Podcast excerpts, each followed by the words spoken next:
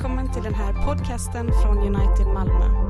För mer information om oss besök www.unitedmalmo.nu och följ oss på Twitter.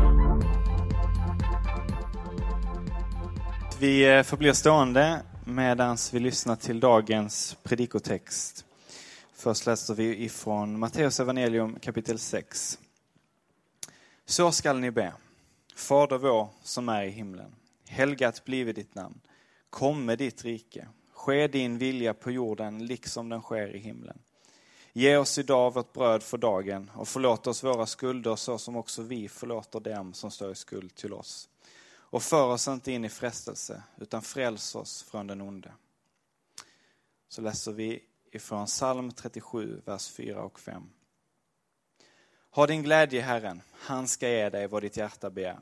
Överlämna din väg åt Herren, förtrösta på honom, han ska göra det. Detta är Guds ord till oss idag. Amen.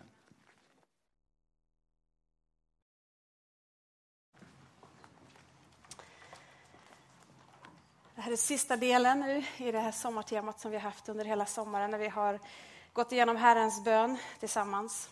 Det var Jesus själv som gav lärjungarna den här bönen som ett svar på deras begäran. Herre, lär oss att be. Och eh, nu ska vi titta på den avslutande delen idag. Den avslutande tillbedjan i Herrens bön. Ditt är riket, din är makten och äran i evighet. Amen. Och om du märkte när vi läste i kapitel 6 där i Matteus så stod inte den delen med där, men den lovprisande avslutningen finns med i flera handskrifter och har funnits med i den här bönen ända sedan kyrkans början. Det är också den som har bibehållits sen i den ekumeniska bönetraditionen i alla tider. Och Herrens bön börjar med tillbedjan, hjälper oss att lyfta vår blick från oss själva när vi ber Fader vår, du som är i himmelen. Låt ditt namn bli helgat. Och sen precis som vi har gått igenom nu under hela sommaren så märker vi att den bara för oss till centrum i tron. Den rymmer alla våra behov om dagligt bröd, om försoning med Gud, försoning med varandra, om beskydd från den onde. Och så avslutas Herrens bön med tillbedjan och fullständig överlåtelse. Och jag tror att kanske det ibland är lätt att bara rabbla upp orden snabbt och slentrianmässigt. Ditt är riket, din är makten och äran evighet. Amen. Men vad betyder det i våra liv om vi inte lever i tillit till hans rike, utan vill bygga vårt eget imperium? Vad betyder det om vi inte litar på att han har all makt, utan tror att vi behöver ha full kontroll? Vad betyder det om vi inte lever för att ge Gud ära, utan söker vår egen ära? Vi är nämligen tillbedjare. Vi kommer alltid att tillbe och dyrka något, för det är så vi är konstruerade. Vi är skapade till gemenskap med Gud och tillbedjan av Gud. Vi är skapade för att leva med Gud i centrum till hans ära. Och det är där vi hittar hem. Det är där vi finner ro. Du vet, Guds ära, härlighet, allting som är gott, ljuvligt, underbart, vackert, rent, heligt som finns hos Gud. Det är det enda som kan mätta vår själ med djup tillfredsställelse och uppfylla hela vårt väsen med en frid och glädje som aldrig avtar eller, eller mattas. Men vi vill inte riktigt lita på det.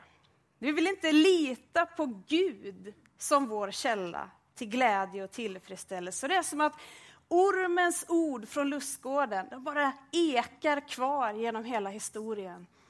Skulle Gud ha sagt skulle, men kom igen, vi lever 2015. Skulle Gud ha sagt att det är bara hos honom vi verkligen kan finna glädje? Kom igen! Liksom. Skulle, skulle Gud ha sagt det? Lugnen och konsekvenserna, ni ska visst inte dö. Ni kan ju själva bli som Gud. Du vet, liksom, det låter väl mer logiskt. Skulle Gud verkligen ha sagt att du finner den största glädjen i att leva för hans rike? Låter det inte mer logiskt idag, hallå vi har utvecklats lite, att leva för vårt eget rike? Där, det är väl mer logiskt att vi borde finna mer glädje då? Och ser det ut som Gud har kontroll i ditt liv just nu? Det är nog bättre att du tar kontrollen och ordnar saken på egen hand. Det här, vi litar inte på Gud.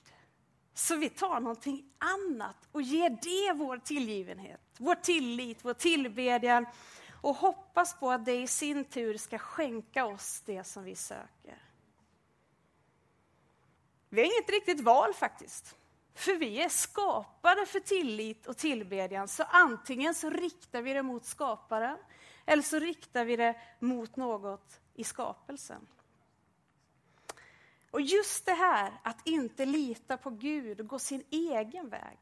Det är det som Bibeln kallar för synd.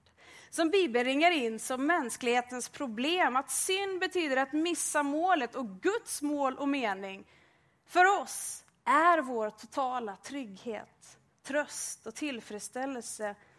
Så att missa målet, det är att missa just detta genom att missplacera vår källa i något annat än Gud.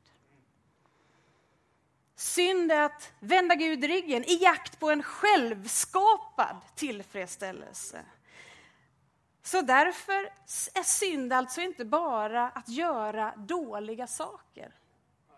Utan det är mer fundamentalt att göra bra saker till substitut för Gud.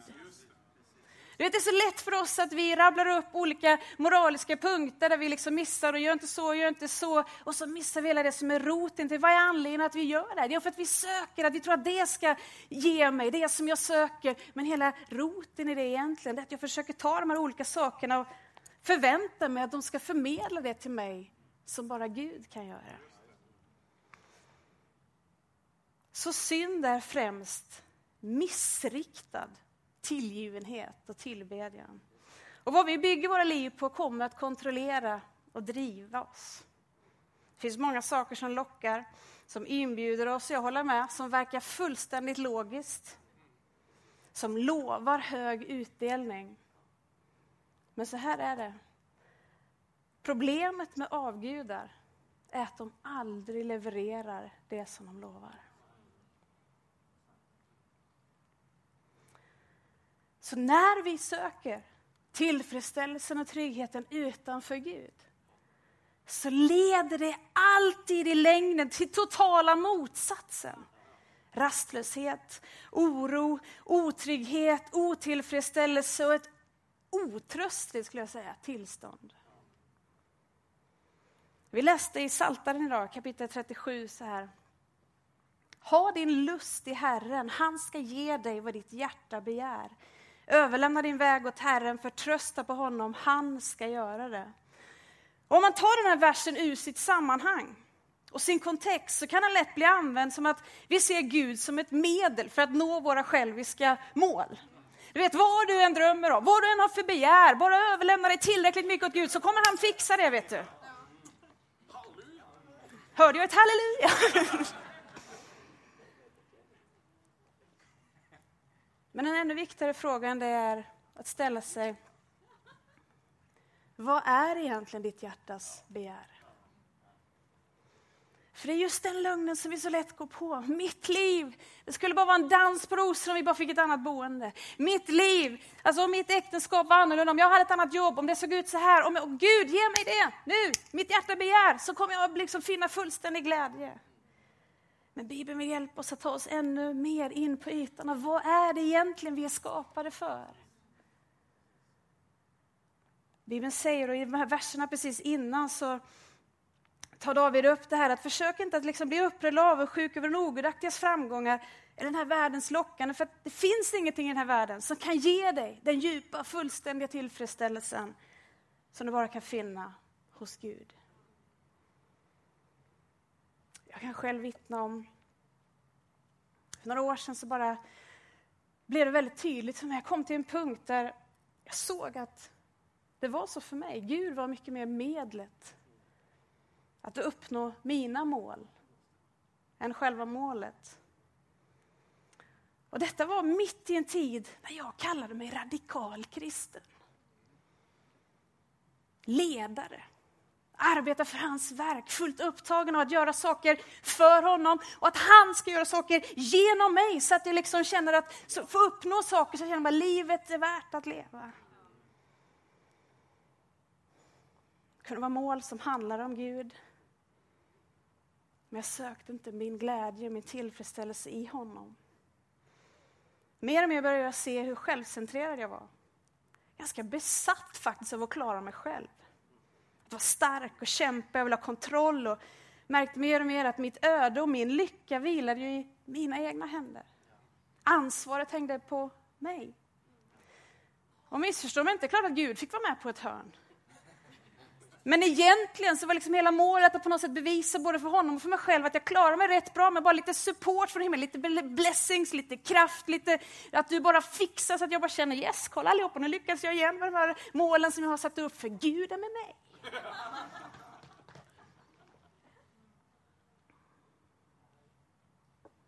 Men jag var tom. Tom kristen.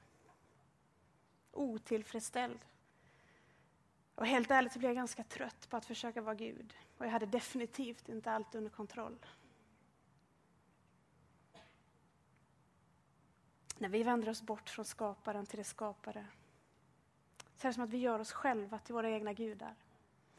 I ett försök att själva kontrollera vårt eget öde, vår egen lycka och istället för att söka hjälpen, kraften, livet, fridet utanför oss själva så söker vi inom oss själva. Vi försöker hitta oss själva, vara oss själva, älska oss själva, få till våra liv så att vi känner att nu är det OK.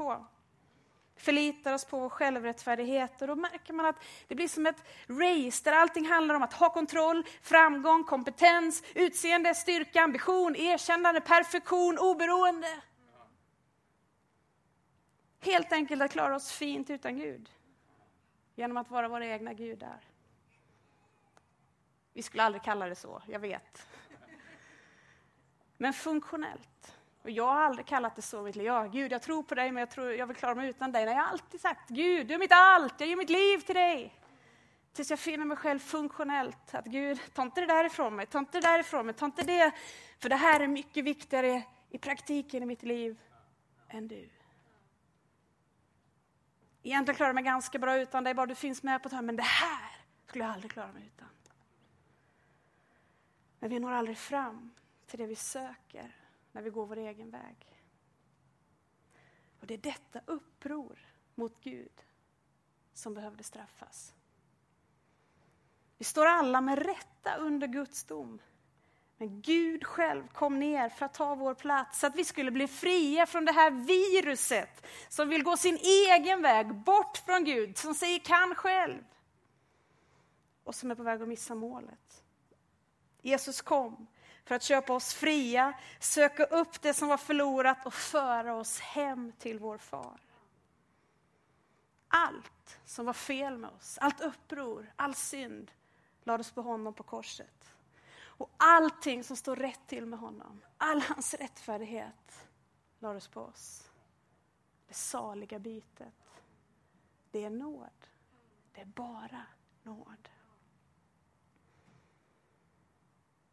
Vissa tycker, varför ska man prata om synd? Ska vi tala om, dem, om det positiva? För mig blev det en fullständig befrielse att se och förstå vad är det som är fel. Varför når jag inte fram? Vad är det som jag söker? Och att få säga som det är, att få bekänna min synd. För där fick jag börja en vandring av att börja förtrösta på Guds nåd istället för på min egen förmåga. Och jag tar emot Guds nåd och förlåtelse just genom att säga som det är. Att inte bortförklara min synd utan bekänna den, inte bara en gång utan varje dag. Gud, jag litar inte på dig. Jag litar inte på att du är nog. Jag tror att andra saker bättre kan ge mig det som bara du kan. Och vet du vad som är så underbart? Bönesvar varje gång. Varje gång bönesvar. Gud tar alltid emot mig med öppen famn på grund av Jesu fullbordade verk. Det behövs inga fler offer. Han uppfyller mig, han vakar över mig, han leder mig, han omsluter mig. För jag är skapad för att leva tillvänd honom, i beroende av honom. Det är så jag är konstruerad. Så när vi läser i psalm 37, ha din lust i Herren, så är det inte, ah, han kan vara ett medel, vad var du än begär, utan ha din lust i Herren, för han ska ge dig vad ditt hjärta begär.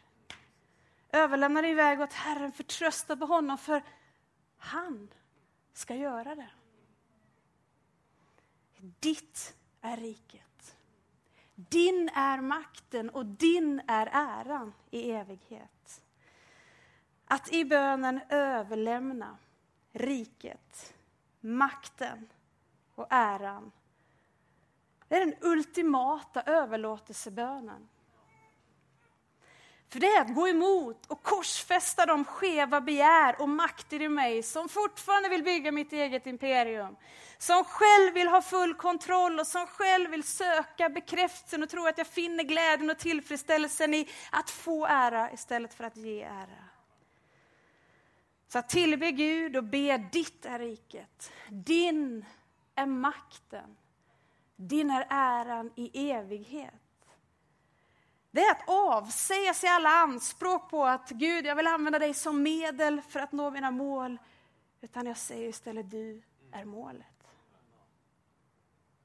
Det är att helt och hållet fokusera på, beundra honom för den han är.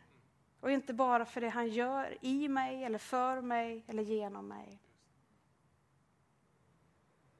När vi ärar och upphöjer Gud, lyfter blicken, ser vem han är.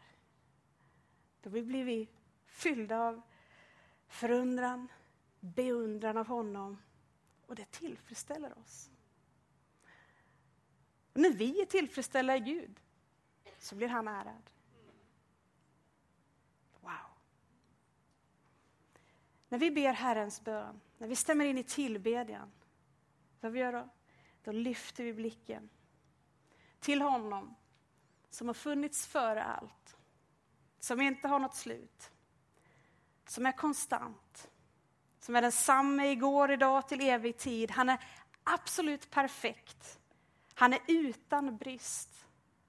Han är alltid rätt och han är alltid god. Han upprätthåller allt med sin mäktiga hand. Han har all makt i himlen och på jorden och han har besegrat syndens och dödens makt för att ge oss evigt liv. Han är Gud. Och vi behöver inte vara det. Vår tro bygger inte på vad vi kan göra för honom, utan faktum är att i den stora berättelsen om skapelse, fall, försoning och förnyelse, så är det bara en av de delarna som vi finns med och bidrar. Vet, skapelse, av honom är allting. Synd, vi vänder oss bort från Gud, går vår egen väg försoning. Genom honom är allting. Förnyelse, Gud håller på att upprätta hela skapelsen. Till honom är allting. Du vet när vi ställer oss lite vid sidan om och tittar så bara, okej, okay, vad är det för Gud vi har? Vilken tro är det vi har? Av honom, genom honom, till honom är allting. Honom tillhör äran i evighet. Det är klart man blir förundrad, det är klart man blir tacksam, det är klart man vill brista ut i jubel och man förstår att får vi tillhöra dig på grund av dina premisser, av att du har gett oss allt, att du försonar oss, att du fortsätter att göra allt, att du upprättar allt, att du är centrum av allt, du är Gud. Men den här berättelsen den som uppspelar sig varje dag i våra liv. Du vet, vi, bör, vi vaknar med skapelsen, vi var med skaparen. Gud, det är nåd varje dag vi vaknar. Det börjar med nåd. Av honom, en ny dag. Det går inte många minuter tills vi snabbt möter våran synd. Men istället för att försöka skärpa oss, istället för att liksom känna att Gud, här befinner jag mig igen av att jag litar inte på att du är nog, utan jag finner mig med mina bekymmer, jag finner mig med mina olika saker som jag tror ska ge mig det jag söker. Istället för att försöka skärpa mig, så får jag vända mig till försonaren. Till Jesus Kristus, säg genom dig är allting Jesus. Du har betalat priset för även den här synden, för de här sakerna jag kämpar med. Och helige Ande, fortsätt ditt verk i mig. Fortsätt upprätta mig, fortsätt upprätta din församling. Till din ära är allting. Vi har den här sommaren gått igenom Herrens bön. Men vi är inte klara med den. Den har följt kyrkan genom hela historien som en central bön som vi ber tillsammans. Vår Fader. Men också som en bön att be själv i sin personliga bön. Och nu vet vi kanske lite mer vad de olika delarna innebär. Nu börjar vardagen starta för många. Vi har haft semester, vi har haft olika, en del kanske redan är i full gång, andra kanske ska börja imorgon.